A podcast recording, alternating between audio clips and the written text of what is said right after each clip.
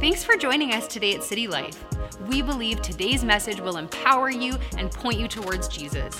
But remember that church is so much more than a message you listen to, it's a living, breathing community that we invite you to be a part of. We hope to see you on a Sunday morning at City Life, in person or online. We are finishing up our series on Garden City. And, you know, the, the first thing that we discover about God is that He is a creator, that He's a worker. But we, the next thing we see, He's a collaborator. He, he made something beautiful, and then He invited us to be a part. He, we see Him making humanity not as slaves, but as, as actually in his own image and, and part of being the, in the made in the image of god is we're created to manage and develop this creation and we're, we're called to take on the role as co-creators and our first assignment is to actively partner with God in developing the world around us. And by our very nature, we're called to work together towards common goals. And, and we see this. Things, things go so much better when we work together. Like the vast majority, and I, I talked about this a couple weeks ago, the vast majority of what we enjoy is because of collaboration. You know, that morning coffee that, um, you know, that I just just really enjoy. That, that morning coffee, that, that did not come because one person decided there could be coffee today. That came because there's entire uh, industries dedicated to getting that morning cup of beautiful foretaste of heaven into your hand. And so many things, whether it's driving a vehicle, whether it's eating a meal, hopefully at a restaurant again soon, or, uh, you know, or even reading a book or watching today's service. The, all these things happen because we, because we collaborate, because we work together. And uh, we enjoy even something as simple as many, many, of you today will get out and enjoy the sunshine. You're going to go take that loop around uh, Telford Lake. It's a great loop, it, or around Fred Johns Park. If you, if you live here in town, or maybe you're in the city, you're going to go into the river valley or, or wherever you're at. Well, all of that happened because people collaborated to make something beautiful to enjoy. And, and that's what the picture of the church is supposed to be as well, is that we're coming and working together to make something beautiful, to make something that, that, that encourages growth and encourages uh, flourishing in our lives. And what we discover in this discovered in this series is that everything matters to God. Uh, beauty does matter. God could have made the earth plain, but He chose not to. You know, He He He could have made it black and white, but He chose not to. He chose to make it beautiful, and then He commissioned us to to carry on that task of making the world beautiful, of making lives beautiful, of, of, of working together to to improve and to cultivate and to grow. And and you know, that one of the things that I think has stood out to me uh, in um, the most in this series is this this this thought that there's actually no word for spiritual in the Hebrew language because everything is spiritual. There's no division between, you know, we have our spiritual life and then we have just what we do. God doesn't see it that way. And it's the, everything we do is connected, everything we do matters. And, and uh, one, of the, one of the first things we see in creation is we see this that God creates a culture he creates an environment where humanity could thrive, where humanity could grow. He created the whole earth. He created, you know, the mountains and the and the and the valleys and he and, and the and the different land masses and he, he created, but then he created a very specific place. And it was a place, it was called the Garden of Eden. And it was a place very specifically designed for mankind to thrive and to grow. And the commission was actually to take that garden from that one location and, and take it and, and fill the earth with that, with that, uh, with that culture. And before, before sin ever entered the picture, we were invited to sink our hands into the soil of the earth and form and, and carry out something beautiful and good. And so, the, the first task that we actually receive is this task of cultivating and tending. Uh, th- this task of taking care of the earth, the, the task of, of growing something beautiful. And in our lives, we're to, we're to function like these, these small pictures of our Creator God. God started it, but then he commissioned us to continue it. And, and just like a picture, it, a picture doesn't display the full experience. If we put up a picture of the mountains and maybe the, the, the, that nice background picture we see of, of Lake Louise, it's, you know, it's a beautiful picture, but if you've ever actually been there, you know the picture is only a small glimpse into the reality of just how beautiful these areas and how, how potent these areas are. And that's how we're to be, as, uh, as a small picture, as a glimpse of our Creator God. And it's through, through our good and intentional work we make the invisible God visible to the world around us. And so uh, a few weeks ago, Monica asked some questions in her message.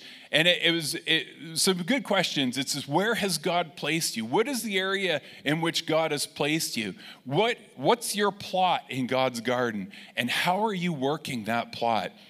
And this is the, the where God has placed you is where He wants you to be the picture of Him to the world around you. You know, it, today's message is called Going Viral, and I want to call it Going Viral in, in a good way, uh, is that it's tending our plot in such a way that it can't help but grow and influence others for good. And you know, the, sometimes the best way, actually, the best way that we reflect God well is when we, we do what, when, we, when we do where we've been placed well. You know, a doctor or a nurse reflects the healing nature of God simply by being a doctor or a nurse that brings health to others. An artist reflects the creativity of God simply by painting or by writing a song or creating. A counselor reflects the restorative nature of God by being a good counselor, by helping people abandon thinking that's harmful and destructive and embracing ways of thinking and living that lead to, to wholeness and strength. A business owner shows the provisional nature of God by managing and employing people that provides not just for the business owner's needs, but actually provides for many people and families and communities the needs of people. We, we we reflect God well by simply doing what God has, has the, the station that God has put us into well. And so we are called to cultivate. And uh, I, am a gardener, so I, I understand the, the value of cultivation. And cultivation is basically this it's to, to nurture, to promote, to encourage, and support in order to develop the hidden potential uh, or the, the dormant potential in our lives and in the lives of those around us. And cultivating is basically this it's we're, we're, create, we're seeking to create a culture in which good things flourish. And this is this is so important in this. So We see a lot of things flourishing right now in society that I don't know that we want to see these things continue to flourish. We we want to see good things flourish, and God's greatly concerned with culture. It, the first thing He did was create a healthy culture for us to live in, or for for for Adam and Eve to live in, and that that commission to continue creating good culture that doesn't stop. And if you've ever been in an unhealthy culture, you know just how dangerous unhealthy culture can be, not, not just. Um, not just to the lives of people, but to internally into society. And the, uh, the, a healthy culture is a place where good things flourish, where people, people become better than they were because they were in certain cultures. And, uh, you know, the, we, want to, we want to create culture where good things flourish. Now, in the, in the research world, a culture is, is something where it's an environment that you create specifically to foster a certain kind of growth. And you know, in the, in, everything we do is cultivating a certain kind of growth. The culture of our lives, it, it's either conducive to healthy things growing or it's fostering negative things to grow in our lives. And so it's I think it's so important we understand what is going to what's going to bring healthy things and help healthy things grow in our lives. We have to be intentional about the culture that we create.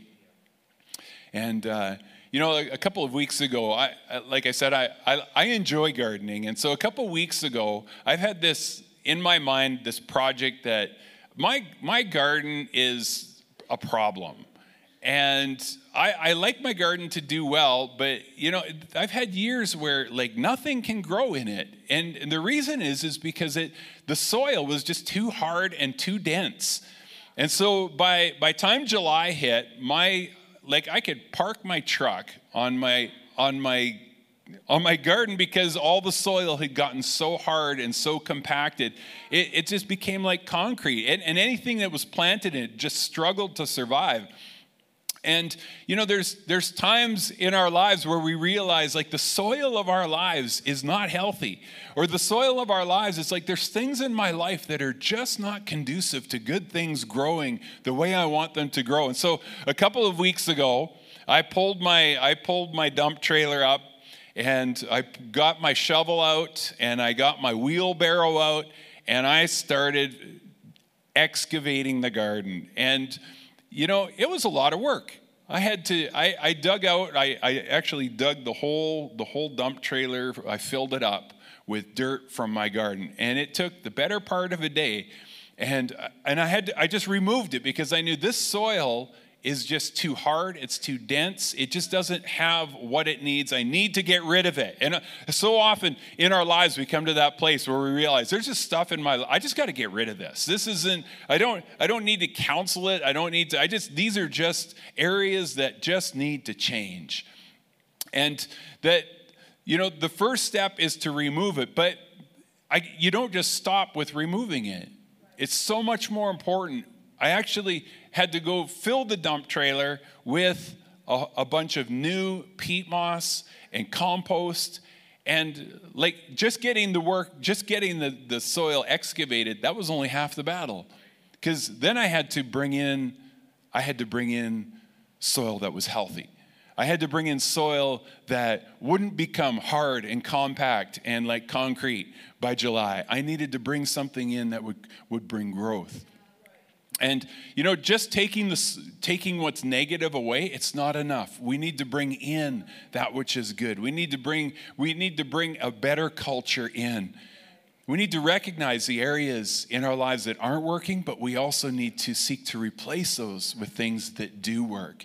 And so, you know, and, and it's so easy to just, it's so easy in our in our current, uh, you call the this the the, the moment of time we're living in right now, the culture, culture around us, there's a lot of negativity. There's a lot of canceling. There's a lot of, you know, you got it wrong, we will destroy you. but it's missing the mark drastically because that's not, it's not bringing in that which is healthy and life giving. The challenge of us, and especially the challenge to the church and, and to, to our lives in this day, is to, is to not just get rid of all that doesn't work. It's to create that. It's to bring in that which does work. It's to bring in, it's to bring that culture and cultivate an environment where lives can be healthy and they can be growing and they can be life giving. And this has always been the challenge. This has always been the challenge of the church to every generation, and our generation is no different. Salvation is always the process of creation being regained of, of creation being restored. And the whole, the, goal, the whole goal of God's mission was centered on the centered on the work of Jesus was to restore creation back to that which it was meant to be, but not to take it back to where it was, but was to take it somewhere better where it was where God intended to help restore people to the state that God originally intended, but then take us somewhere so much greater. And, uh, you know, Peter talked about this.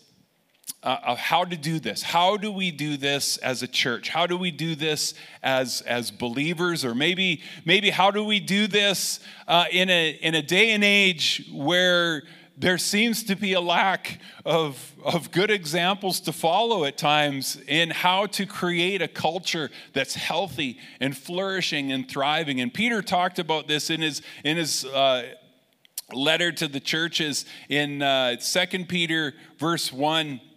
he said this He said, His divine power has given us everything we need to experience life and to reflect God's true nature through the knowledge of the one who called us by his glory and virtue. His divine power has given us everything we need to experience life. Oh, I just read the same thing twice. I have it twice in here. Maybe it's just that important that we need to hear it twice. His divine power has given us everything we need to experience life and reflect God's true nature through the knowledge of the one who called us by his glory and virtue. And then he goes on, in verse 5, he goes on to describe how you do this. To achieve this, you will need to add virtue to your faith and then to your knowledge and then knowledge to your to your vir- virtue. Sorry guys my mouth isn't working properly today. And then knowledge to your virtue. To knowledge add discipline.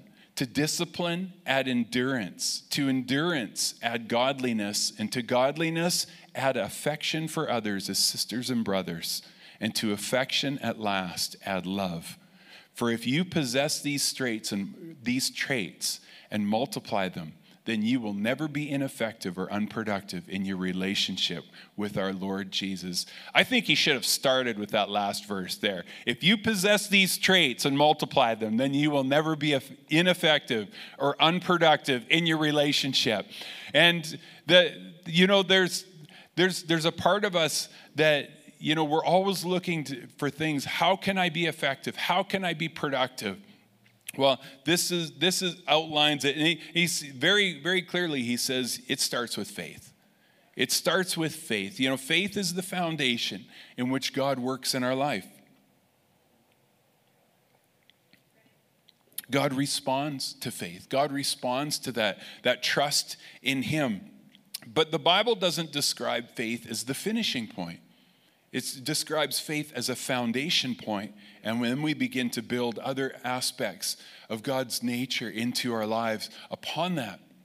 And, and Peter tells us if you have these other traits, you'll never be ineffective, you'll never be unproductive. And by doing these things, by adding these things that he listed, we actually, we actually begin to reflect God effectively to the world around us. We start to give others that picture of what God is like. Not the complete picture, but glimpses into what he's like. And so this is what he tells us. He says, To your faith, add virtue. To your faith, add virtue. What is virtue? We have a lot of virtue signaling going on in the world around us. But virtue, virtue is this virtue is doing the right things. Virtue is doing the right things, it's, it's having high moral standards. And, you know, in our day and age, there's almost this resistance to the idea of, of having high moral standard, standards. But there's, there's, a, there's a place for, for in us to have virtue, to say, I want to do the right things. True virtue is not on display. True virtue is internal, it's an internal work. We're seeking to have our heart and our actions lining up with, with, the, with the will of God. We're, and more than that, we're, we're, we're wanting our hearts to line up with, with the law of Christ, which is the law of love. We're, you know, this week we're starting a new online devotional and it's called True Virtue. I want to encourage you if you eh, to join us in that on our, on our online location. You can join with us in that in that devotional. But it's so important that we allow God's word to influence our lives. That's where we, where do we discover true virtue? Well, we, we discover it in, in, the, in the person of Jesus. We discover it in his word. And then he says, to virtue, add knowledge. Add knowledge. See, virtue is, is doing the right thing. And knowledge is how we learn what the right thing is. Knowledge is how we learn how to do the right things the right way. There's a lot of times in my, I would say, in my zealous youth that I wanted to do the right thing, and so I just poured myself 100% into doing something only to discover I did it completely wrong. And it's the intentions were good, The problem was, as I was lacking knowledge, I was lacking experience, I lacked the insight. That it's funny how doing things wrong will give you understanding and insight later in your life. And it's the it's we need knowledge because we don't understand everything. We don't always know the, the most effective way to do things. And without knowledge, without understanding, we just keep repeating the same patterns. We just keep, our responses remain the same. And so the question we have to ask ourselves is what is the knowledge that I'm adding to my life right now? Where, where am I getting my knowledge from? And I know where a lot of us get our knowledge from. We get it from scrolling through certain articles on our phones. But we need a better a source of knowledge than just pop culture. We need a better source of knowledge than the emotional temperature of our day. We need to have eternal knowledge getting added to our lives. And then the next thing he, he says to add, and I know you're going to love this, you're going to just get excited about this and write it down and underline it, is he says, add discipline.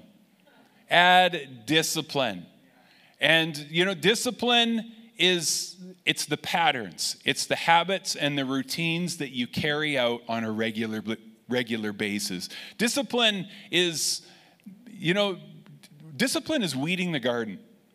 Discipline is getting out and watering the garden. Discipline is getting out and planting seeds in the garden at the right time of year. Because if you plant your tomatoes in August, you don't get tomatoes to enjoy.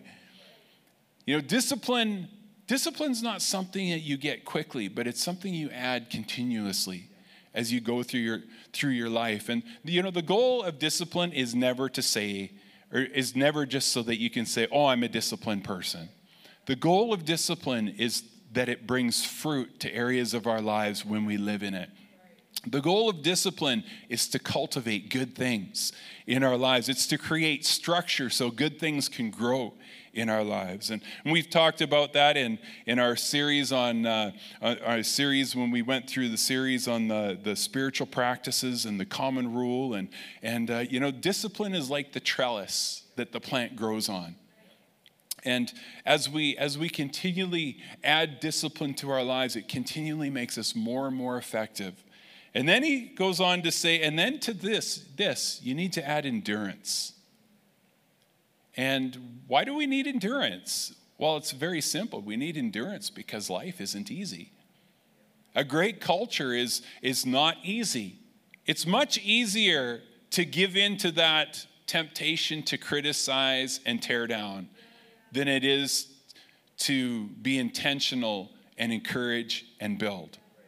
Encouraging and building is work criticizing I, it just comes natural to me. I can spot everything that's wrong with something. It's it's like it, it just it just happens. But to but instead of giving in to that and saying i want to build something that's that's fruitful. I want to build something that's encouraging to those around me that takes i have to work at that. That takes endurance. You know a great culture is created through a lot of hard work and it's destroyed through one act of laziness you know, that's the we need endurance because we know the reward is worth more than the comfort of quitting. And uh, you know, in our in our in the CrossFit world or the, the when we do workouts in CrossFit, every once in a while there's these workouts that come out and they're they're called hero WODs. And people sometimes ask, what does WOD mean? It means workout of the day. Um, there's these these workouts called hero WODs.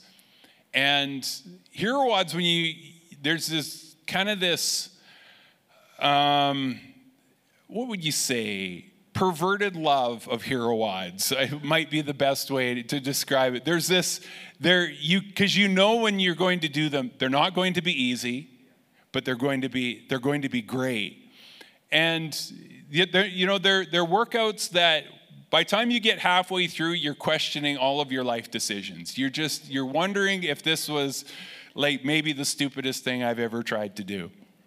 And you know, the idea behind these, these is they're not supposed to be easy, but there's, but there's something that happens as you, as there's something that happens to you internally as you do something that you did not think you could do that you look at and you say, there's nobody on the planet who can do that. Why would you even put that on a board and tell people to do it this way? But there's something that happens in you as you endure. You discover that there's resources that have been put deeper in you than you thought were there. And the only way to uncover those is to actually endure. When we want life to be easy, we actually are setting ourselves up for life to be hard. But when we approach life with a, with a mindset of endurance, then what we discover is there's God has put deep reserves in your life. And He's He's He's put all that He He's put all that you need inside of you to be effective and to be fruitful. And then he talks, he says, to this endurance, then add God, godliness or, or God likeness. Add in God likeness is doing things the way God would do them.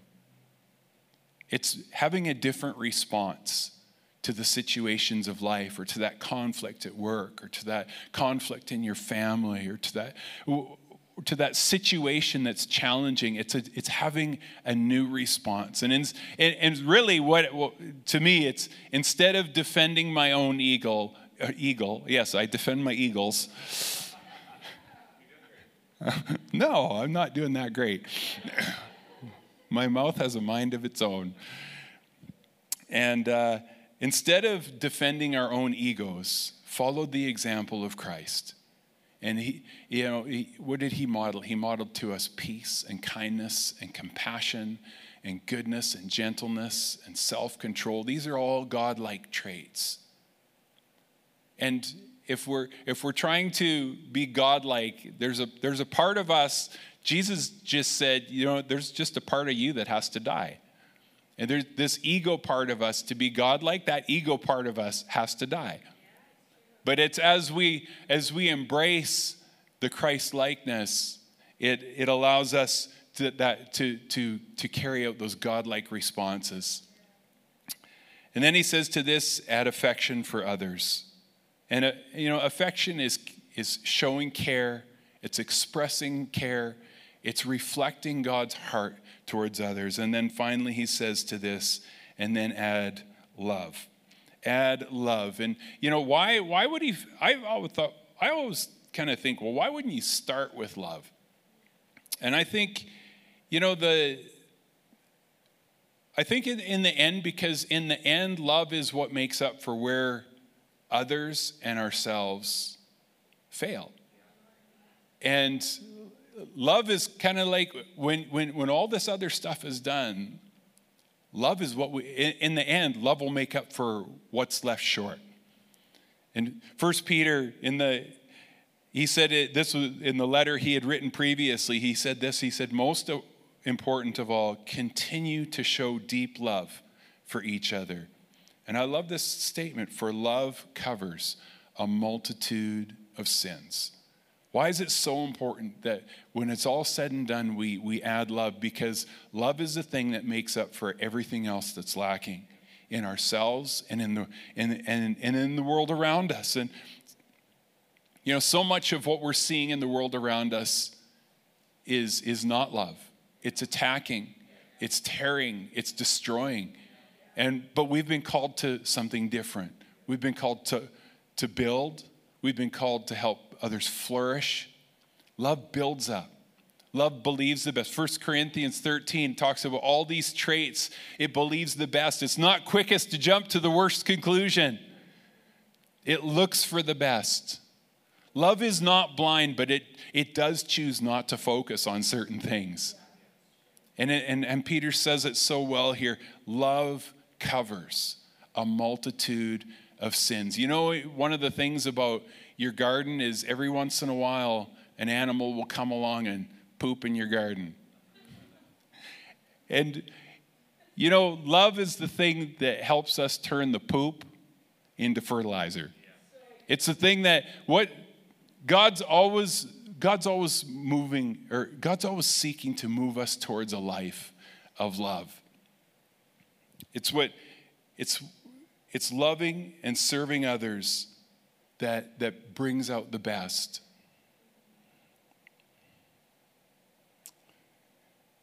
As I wrap up here, I want to tell a story.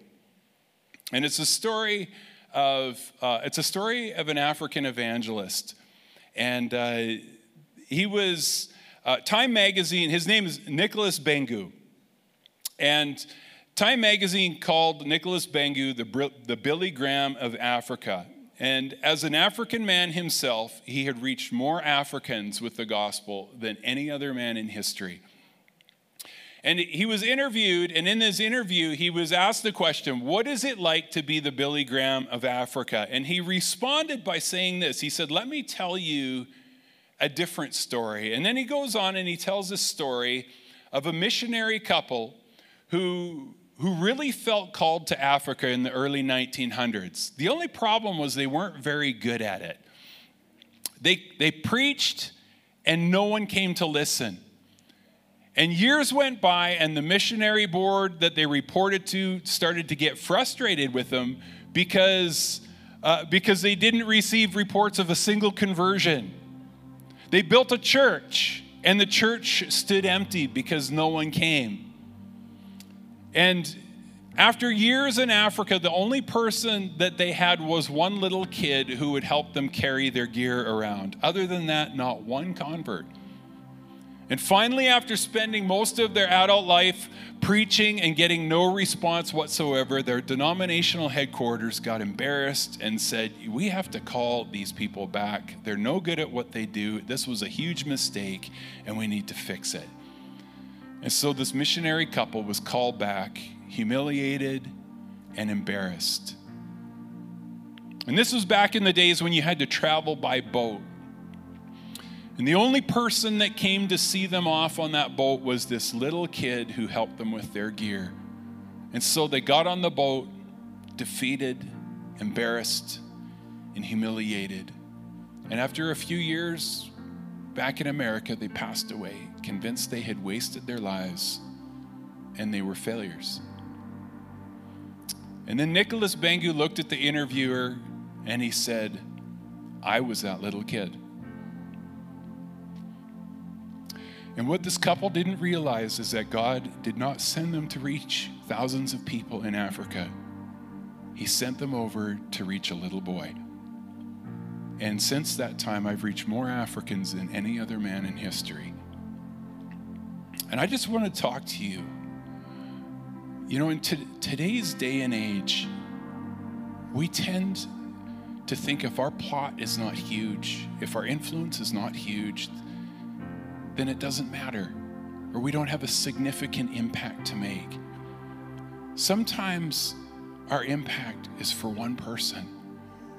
Sometimes our impact is just for that small group of people that God, God has placed us around. Never underestimate the potential of your plot. Even if it seems small, give it your best because you have no idea who's going to be a part of your plot that will, and the effect that that will have on the lives of others.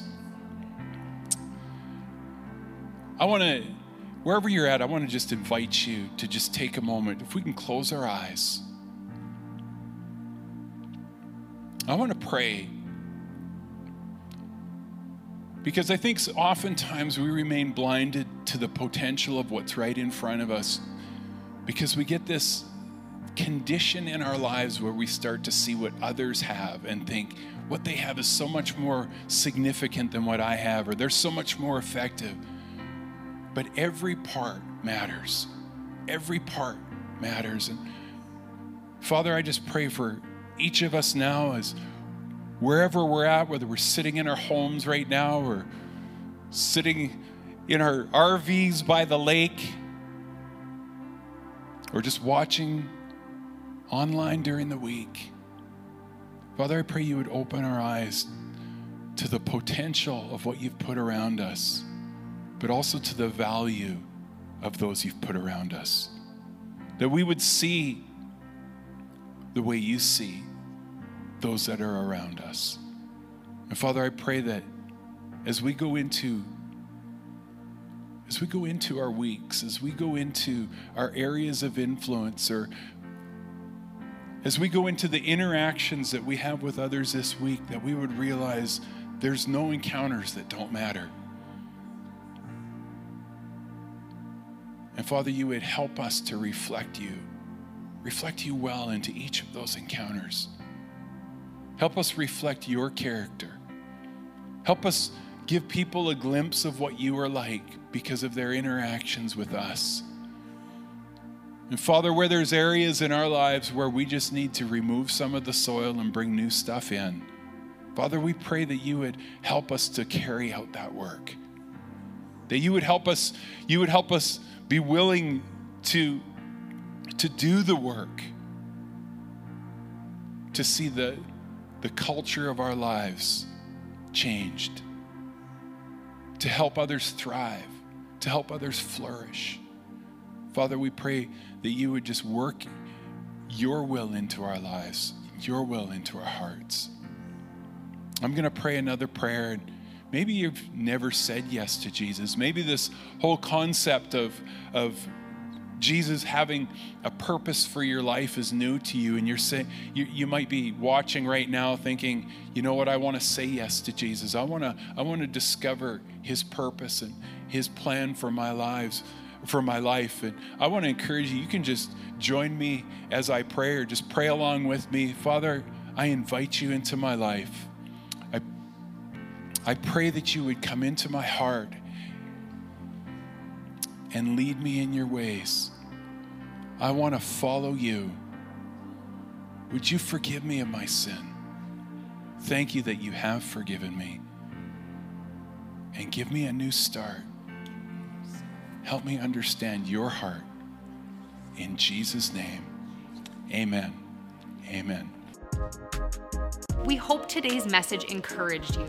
If you want to take your next step in saying yes to Jesus, you can always contact us at cty.lc slash next step or fill out the next step section on the City Life app. It's an honor to play a small part in what God is doing in your life. We look forward to connecting with you soon.